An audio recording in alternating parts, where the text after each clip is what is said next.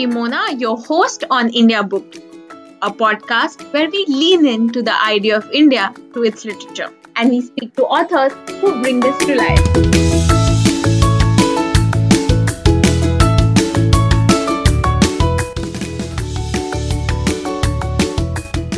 That he was a medieval king who, with a progressive bent of mind, dared to look ahead to find that common ground for all his people to stand together. That he was a medieval king who today is tempting us to look back into the past to see our future through his eyes.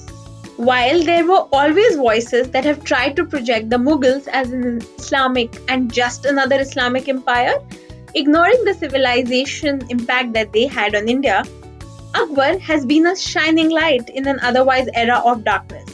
Those talking in terms of easy binaries always found a good Muslim in Akbar and a bad Muslim in Aurangzeb. Why is there such hatred for then Akbar, one of the most loved kings of India? What was the journey like from being great to not so great? And how is this India different from Akbar's Hindustan? Is he relevant in today's democracy? Allahu Akbar by Mani Manimugdha Sharma seeks to find answers to these questions while providing a profile sketch of the emperor, his empire, and the times that he lived in. He compellingly draws this to the current milieu that we find ourselves in politically. Tune into India Booked, a podcast where we lean into India through the eyes and voice of its literature to hear what Manimugdha has to say about Akbar and understanding the great Mughal in today's time.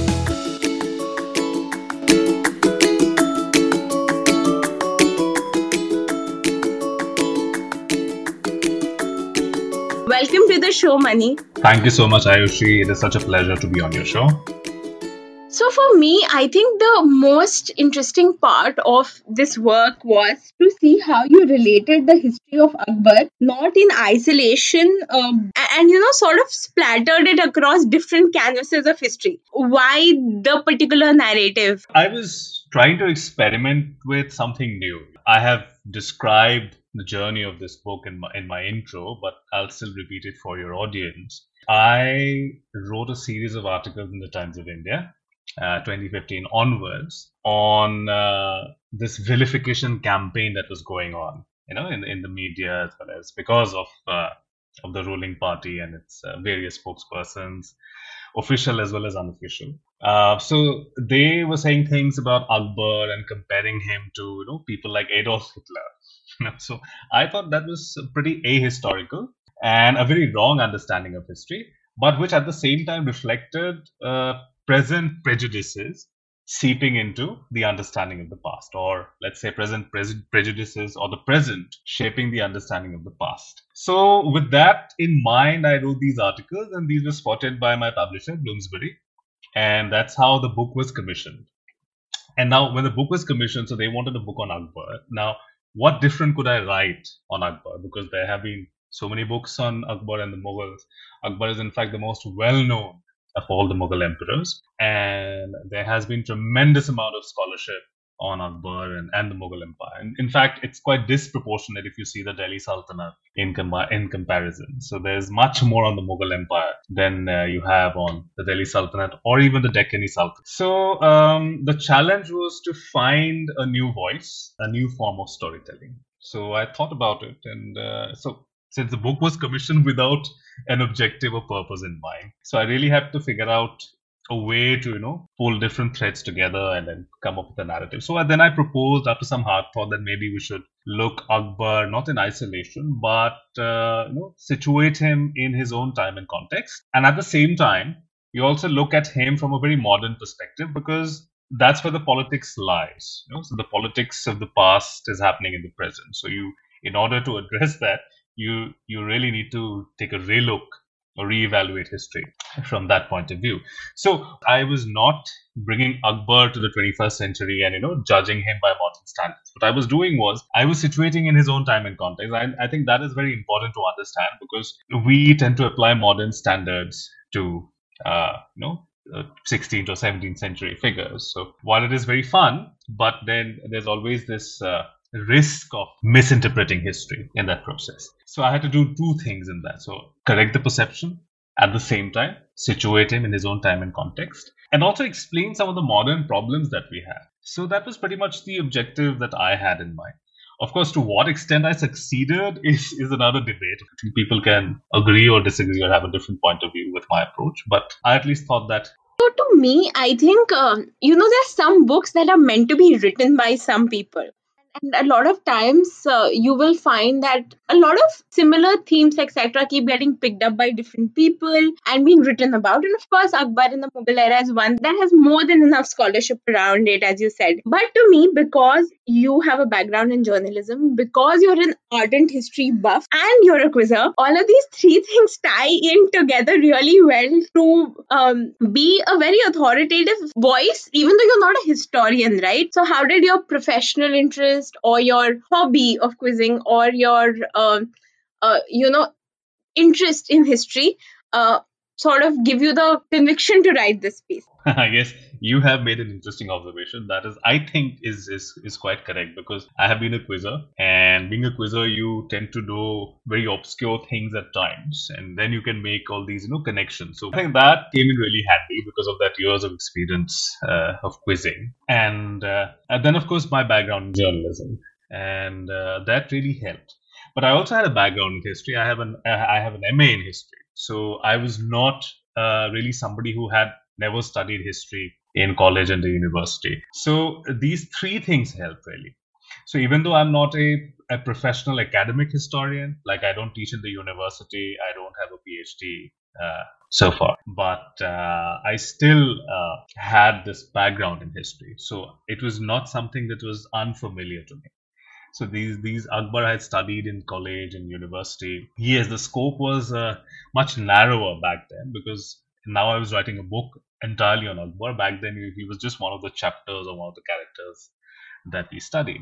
And also academic history is a bit different from uh, from the kind of history that I have written for instance, uh, the focus is more on systems and processes than individuals. So you see individuals as products of systems and processes, not as shapers and movers of uh, systems and processes themselves. Um, so uh, that was really a challenge when I was writing a book on Akbar. So I was aware that maybe this is not a very academic approach. But at the same time, I was trying to be absolutely sure that I don't violate any academic tenets in the process, that I don't say things that I cannot support, that I don't say things that the academia cannot verify, because then your product becomes a work of fantasy. And I did not want that to happen. So I was trying my level best to, you know, keep it entirely grounded in scholarship that exists already on new researches as well, plus my own understanding and own observations, uh, because I studied the primary sources very closely. And because I was a quizzer, and I knew different things. So the moment I started reading these sources, I could figure out that, hey, okay, this is similar to something I have uh, seen in some other part of the world, in some other history. So, and accordingly, I could make those connects. Uh, just to give you an example, I have talked about um, various armies and various generals at different points in time crossing flooded rivers. So you have Alexander of Macedon, who crosses the river and catches the army of Porus by surprise. The river was flooded at that time, it was raining. So he does that and he surprises the enemy. The same thing is done by Bairam Khan when he's fighting uh, Akbar's enemies. You know, and Humayun is still alive. He's the emperor, and Akbar is just a governor of, of, of one province of Punjab. And Bairam Khan crosses a flooded river and captures the Afghan army by surprise. And the Mughals win that stunning engagement. Akbar that, does that again, you know, when he's the emperor. And you see that, you know, Ahmad Shah Abdali does the same thing. You know, he, he surprises the Marathas at Panipat in 1761 because the Marathas had gone ahead towards Kurukshetra and they thought that because the river is flooded and they cannot cross it, Abdali cannot cross it either. But Abdali actually crosses the river and, and catches them by surprise. So I could spot these different you know threads, these trends in history. So the moment I was writing about Akbar and these episodes, I could connect it with with other incidents. So being a quizzer really helped. Now being a journalist helped because I was commenting on the present as well. And as you see that the book has originated from uh, a political incident. So therefore a lot of politics had to be there as well. So by being a journalist and because I've been writing all these stories over the years and I've been handling the different stories I bringing out have been bringing out an edition of the Times of India. So uh, being familiar with all that, it was perhaps a bit easier for me uh, to make those comments because uh, I could see things a very Shahenshah uh, like functioning in our present leaders. So that way I could make you know, or bring all these threads together. So I've been really lucky that you know so far the academic reviews have been positive. The rigor in the research is so palpable. I think there there's some 18 pages of just the bibliography in the book, uh, which is commendable. And to be able to pull all of this off with a day job and everything else that you're interested in is, is even more commendable. I think we've delved a lot into your journey while writing this book and you know what what went into it. So uh, why akbar and why him as this figure which clearly cuts through your book? If i may call it a nationalist statesman and why the particular thread of uh, tying it back to the present in the context of the person. Also bazaar history if i may call it bazaar history now propagated through whatsapp messages how do you reconcile the bazaar history with the academic journey you took? How do you put the man in this picture? And, and what does Akbar the figure mean to you and mean to what you perceive India to be? So, you see, uh, as you said, bazaar history also shapes our understanding of historical character. You know? So, most of the time, you know, your, your minds are pretty much made up before you enter the educational system. Or let's say you go to college, you read about the Mughals, but by then you, you already have heard about the From your parents or from other elders family you know who may have a, a, a distinct view about about the past okay so and in India, I think what is happening right now, it's very easy to blame on the WhatsApp forwards, but we need to understand that certain prejudices have always remained. Uh, for instance, the complaint that is made, and that's a very valid complaint as well, when people say that our history is very Mughal centric, very North India centric. Uh, this is absolutely true because uh, you don't have enough emphasis laid on the histories of other parts of the country. Like, for instance, we know about the Cholas because they were part of our curriculum, but we don't know about the Cholas in greater detail like we do about the Mughals. Similarly, we know about um, the Sultans of Delhi, some of them, of course, not all of them, but some Sultans of Delhi are very familiar to us, maybe because of uh, popular depiction of them. Um, but we don't know much about the Sultans of Gujarat or the sultans of the Deccan. But unfortunately, when we make that complaint, we really confine it to the Mughals. We don't see that, you know, it has always been these North Indian empires that are talked about the most. So you talk about Harshvardhan. So let's say the, the so-called Hindu period, you know, before the coming of Islam.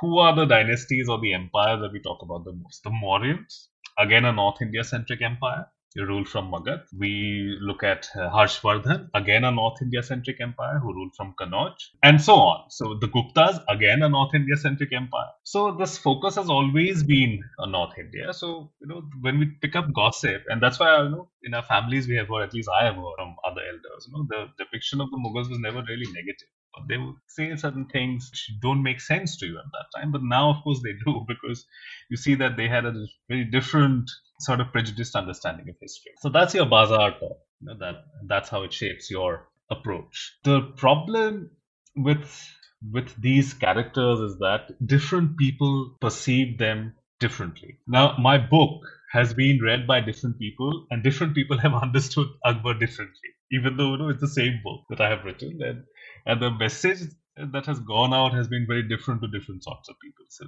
for, for the trolls, it's, it's like a glorious depiction of Akbar. It's a so called whitewashing of his uh, quote unquote genocidal crimes. So I, I keep getting accused of, you know, whitewashing history and all that.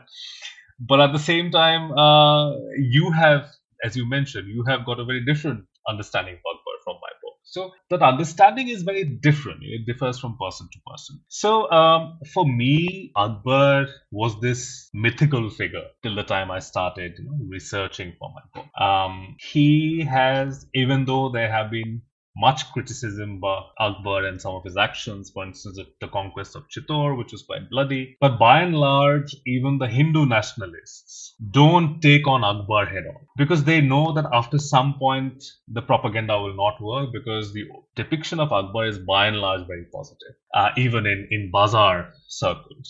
It's easier to vilify Aurangzeb, it's much more difficult to do that with Akbar. Uh, Akbar was a very mythical sort of a figure for me. Uh, even though I had studied him in college, I had this very close association. I have mentioned that in, in the intro of my book that Akbar was somebody who had never lost a battle. Someone like him was quite an inspiration for someone like me, you know, who was not yet 20 and this Kargil war had happened and, you know, there was a lot of patriotism and nationalist fervor uh, back then. So uh, I was still in school at that time. So I, my introduction to Akbar had just begun at that time.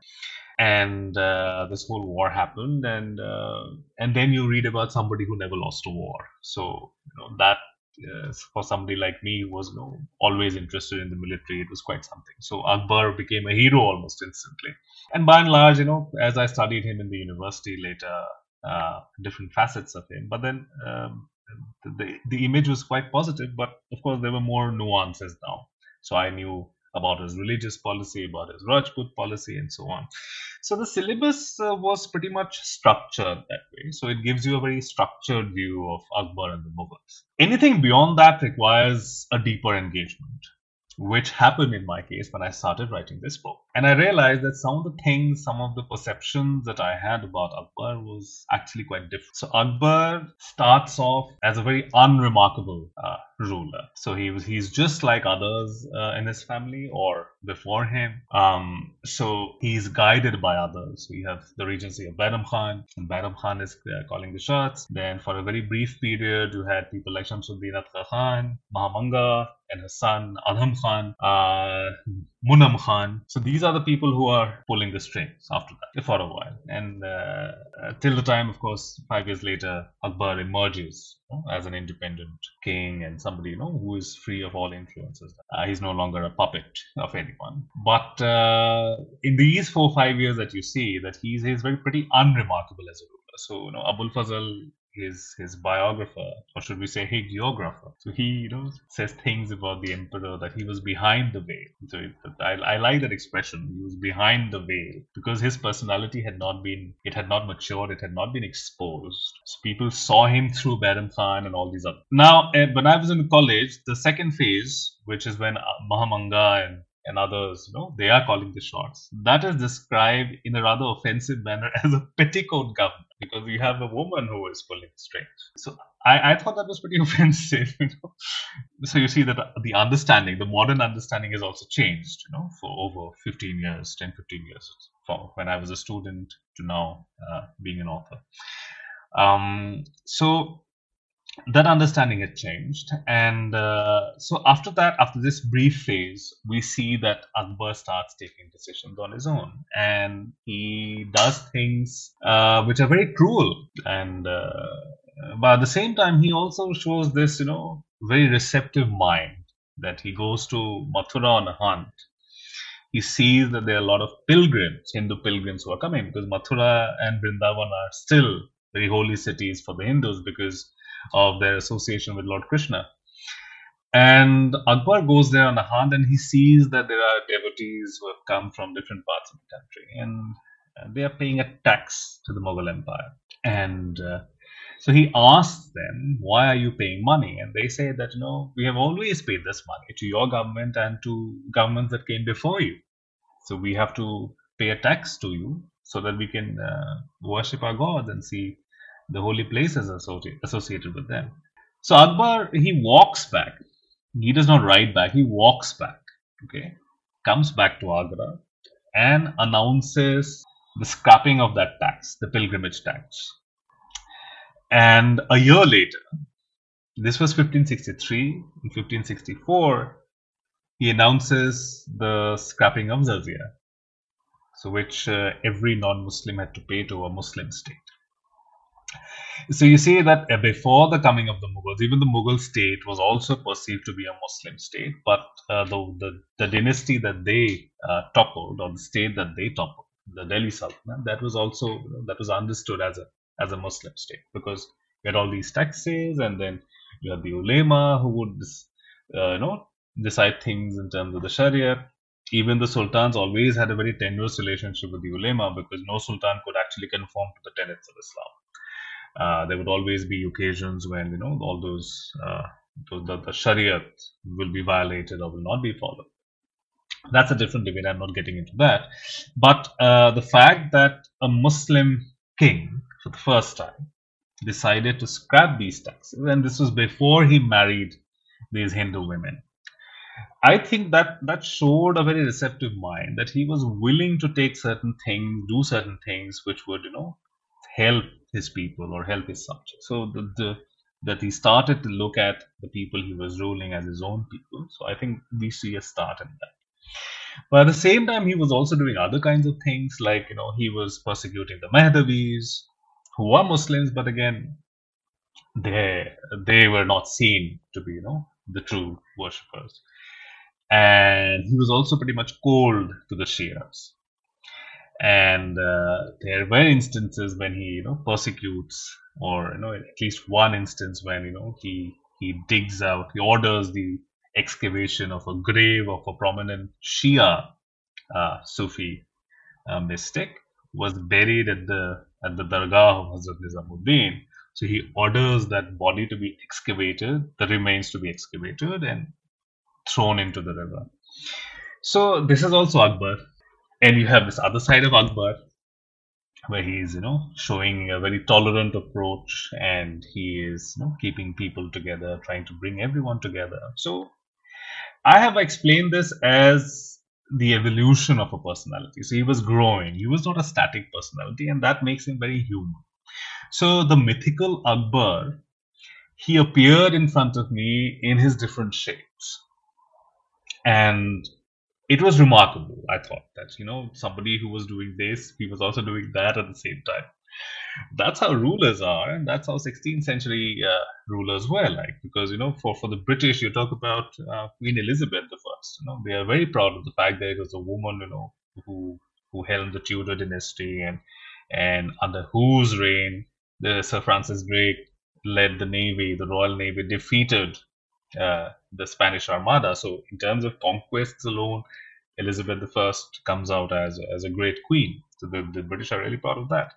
And you see that you know apart from doing this she was also persecuting the catholics. So that's how historical characters are you know. So you have to accept them with their shades of gray. And uh, certain modern standards did not apply there. So today uh, if you say things about uh, that are insensitive to uh, say feminists or the lgbtq plus people then you would be immediately branded a bigot. But back then those sensibilities did not exist.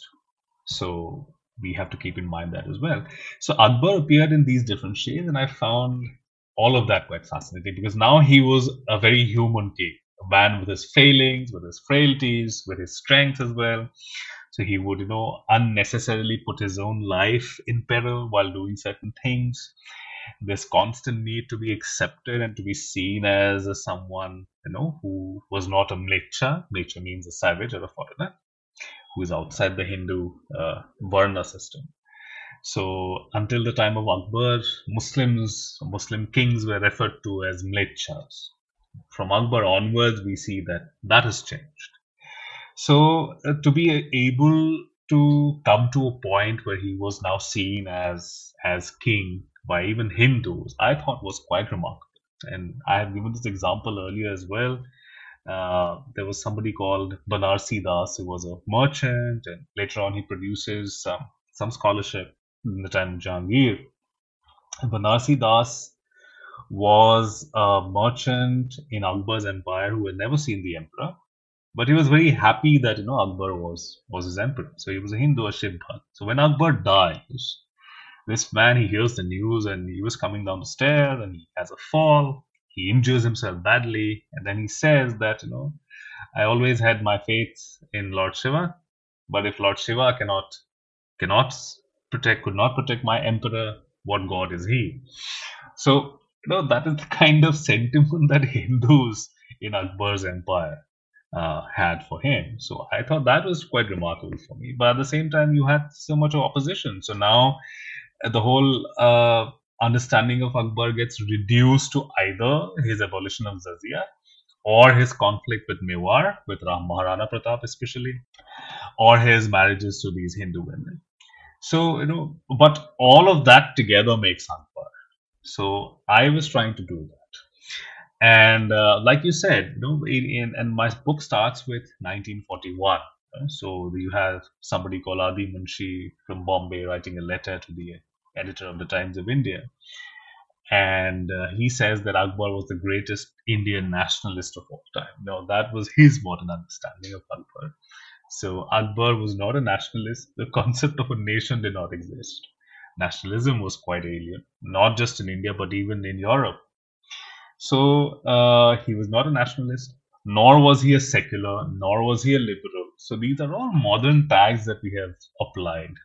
And uh, sadly, uh, some commentators have also called him an anti-national now, which I think is even funnier.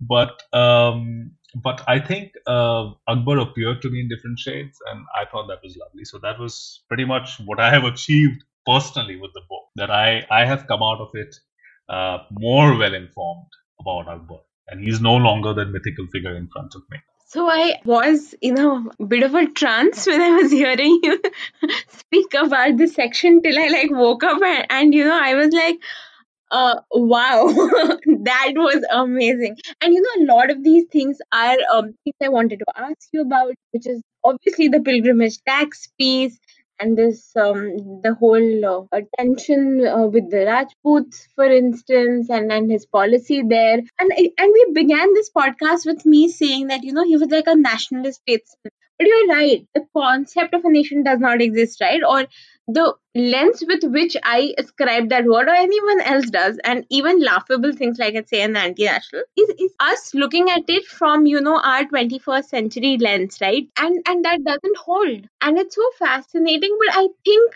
even with removing those adjectives out of the picture, that whole feeling of having read about a statesman or having read about someone who married both physical and moral courage in leadership um, is, is this sense you know. My next question to you Mani is um and and after this very very intense discussion is a little light-hearted. What do you think personally huh? And and you mentioned about the kind of personal impact uh, that writing this book and the demystification of akbar has been for you. But what do you think about the depiction of akbar in popular culture whether it's prithviraj kapoor or a Hrithik roshan I think I think I, am actually quite fascinated by both depictions because uh, you know Mughal-e-Azam is is a movie that I that I watched on TV as a child, and uh, when I was in the university at that time, it was re-released in a colored form. So the colorization of the movie had happened; it was re-released in the theaters. So I was fortunate enough to you know go to a theater and watch it on the large screen, you know, and the colors were like stunning you know. I was actually you don't realize the richness of of the sets or of the costumes until you see that on the big screen in color. Okay so the same movie appeared in a very different way in front of me. So i was like completely mesmerized. So and and um that that sort of a feeling also happened again though to a much lesser extent extent uh, with with Jodha Akbar.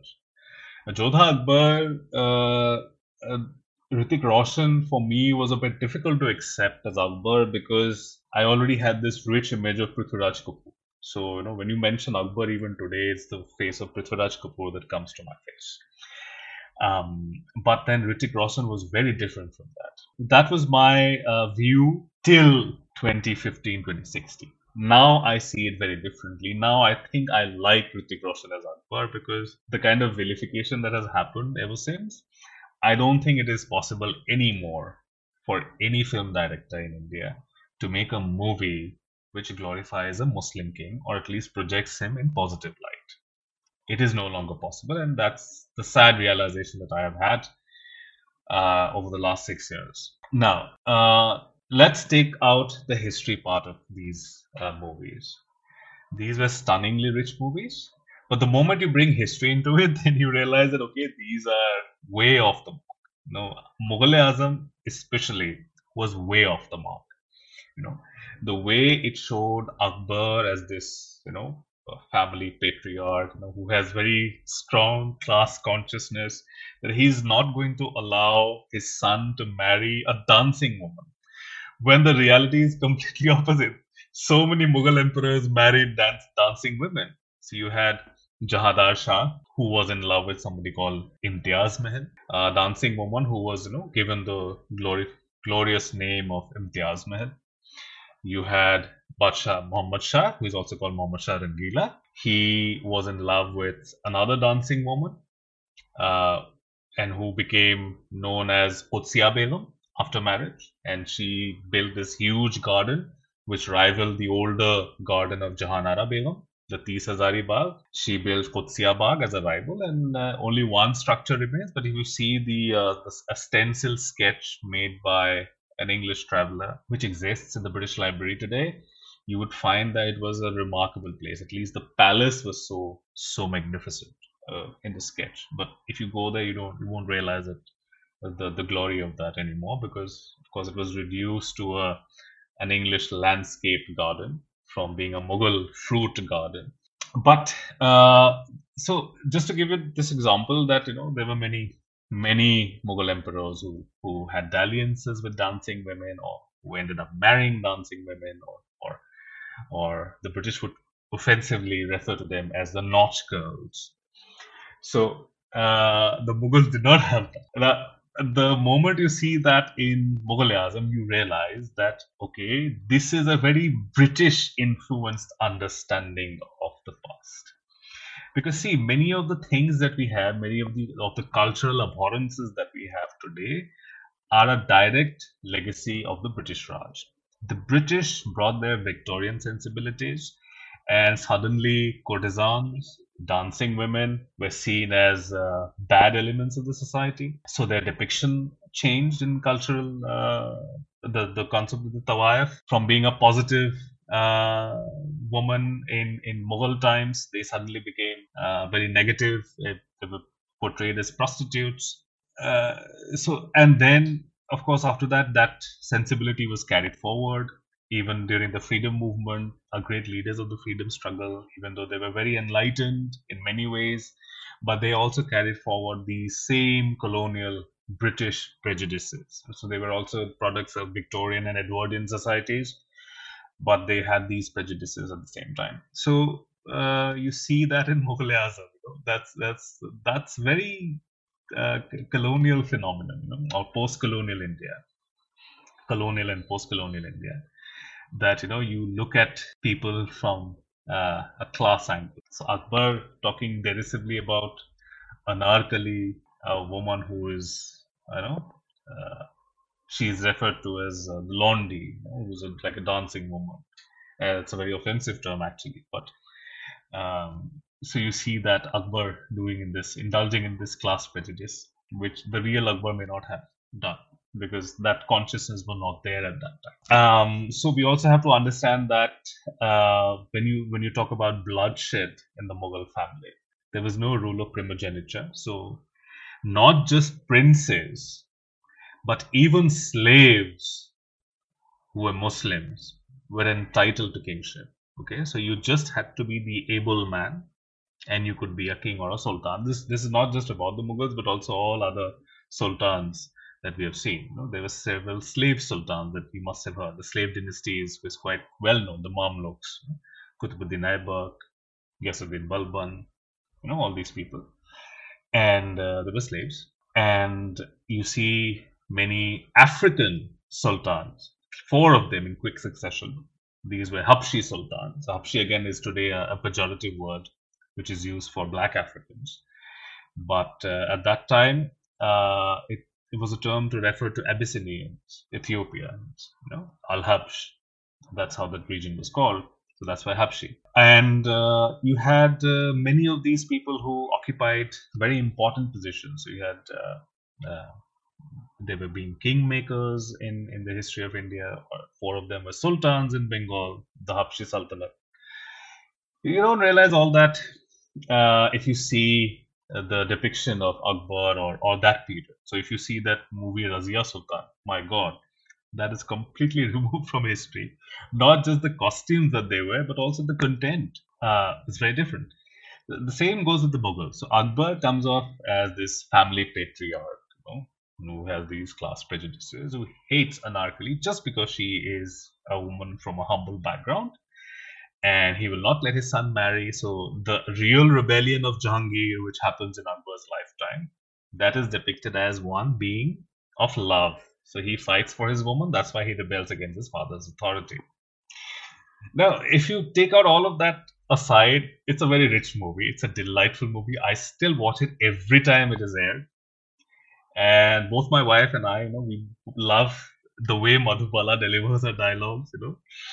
Uh, ये कनीज शहनशाह जलालुद्दीन मोहम्मद अकबर को अपना कत्ल माफ़ करती है so you know that that's the kind of dialogues you know, which gives me goosebumps so you don't hear that richness in Jodha Akbar because uh, the dialogue writing is different now the, the understanding of Urdu is very different now but again, in terms of historical accuracy, Jodha Akbar was more accurate than Mughal Azam. Mughal-e-Azam showed both Jodha Bai and, and Anarkali. Jodha Akbar showed only Jodha Bai. So there was nobody called Jodha Bai. Akbar had one Rajput wife, uh, like he had more Rajput wives, but the first Rajput wife was somebody who may have been called Harkha Bai or Heer Kanwar, who was a princess of Amer, a Kachwaha woman. But in both these movies, she is shown as the only wife of Akbar. In reality, this Rajput wife was the fourth wife of Akbar. He had married three others before then, and he would marry more after them as well. So, uh, if you look for history in these two movies, then you would be disappointed. But yes, by and large, the chronology is pretty much okay in Jodha Akbar, and some of the characters are fascinating as well. But then Akbar's equation with his, his mother is shown in rather poor light. He is shown as to be more closer to Maham Anga, when the real Akbar actually abused Adham Khan, called him Bachai Lada. When he kills Shamsuddin Adka Khan, Abul Fazl says that, you know, Akbar in a fit of rage, he referred to him as Bachai Lada. Bachai Lada uh, in Farsi means uh, son of a bitch. Okay. So that is uh, by doing that, he's also abusing Maham Anga. And here he is, you know, very chaste, Urdu speaking, you know, which is, you know, and Jodha, Jodha will, or the Rajput characters will speak in Hindi, and all the others will speak in Urdu. The Muslims will speak Urdu, the Hindus will speak Hindi. So this is the stereotype that we are living with, right? And you would find that they have been even more disgusting. I'm using the word disgusting because they were actually quite disgusting. I have given examples uh, there's this serial which was uh, supposed to be a biopic of, of Maharana Pratap, um, Bharat Ka Veer Putra Maharana Pratap. There, you know, history was completely twisted, where Akbar and Pratap were childhood adversaries. Okay, so they meet in childhood, where Akbar is constantly trying to seduce while being a teenager a little girl who is involved in a love triangle already with the young Rana Pratap. Okay, somebody called uh, Lal Kanwar. So, uh, and then you know the way Akbar, the, the sorry, the young Pratap comes and defeats Akbar's purpose. You know, he stops a Hindu girl from being seduced by a Muslim teenager who is also the emperor. Now, uh, that is pretty much in tune with the politics of our time. Okay, so Jodha Akbar was still a very positive depiction, but now it's no longer it's, it's no longer possible. And you would find that increasingly, you find increasingly there'll be similar depictions uh, of Muslim characters, not just Akbar, but of Muslim characters of being these, you know, evil-minded, bad, sinister people who are forever plotting, not just the men but even the women. So I think that's a sad reality. This has been an absolutely fascinating conversation. I am going to head into our last section, Money, where I'm going to ask you snappy questions and you just tell me what is off the top of your head. Um, so I'm going to start. Um, ebooks or paperback? Paperbacks? Quizzing or journalism? Both, I would say. Reading or writing? Reading. The past or the present? The present to live for sure, but the past to study. The academic history of Akbar or the bazaar history of Akbar? Academic, any day. One change in uh, the history curriculum you would like to see in this country? Uh, get more authentic historians to write them and not uh, fiction authors or nowadays that is the trend to get you know uh, to rewrite history Of course, rewriting is always fun, but of course, that has to be done by competent professional historians, not lay people who, who have a different understanding of history. What's your favorite fictional book? Um, I think uh, there have been several actually. Uh, Wuthering Heights is like the all-time favorite. What's your favorite non-fiction book? My most favorite non-fiction book right now is India in the Persianate Age by Richard Eaton. Who's your favorite historical figure excluding Akbar? Tipu Sultan and Nawab Hyder Ali, both father and son. And lastly, what's one reading recommendation that you would like to leave the listeners with that sh- they should really read to get a better sense of the nation? Um, well, I would say this is a tough question. I would say uh, Nehru's Discovery of India is a very good book to read if you are patriotic and you are thinking about building a decent nation, rebuilding the nation. I think I would recommend that for a lay reader.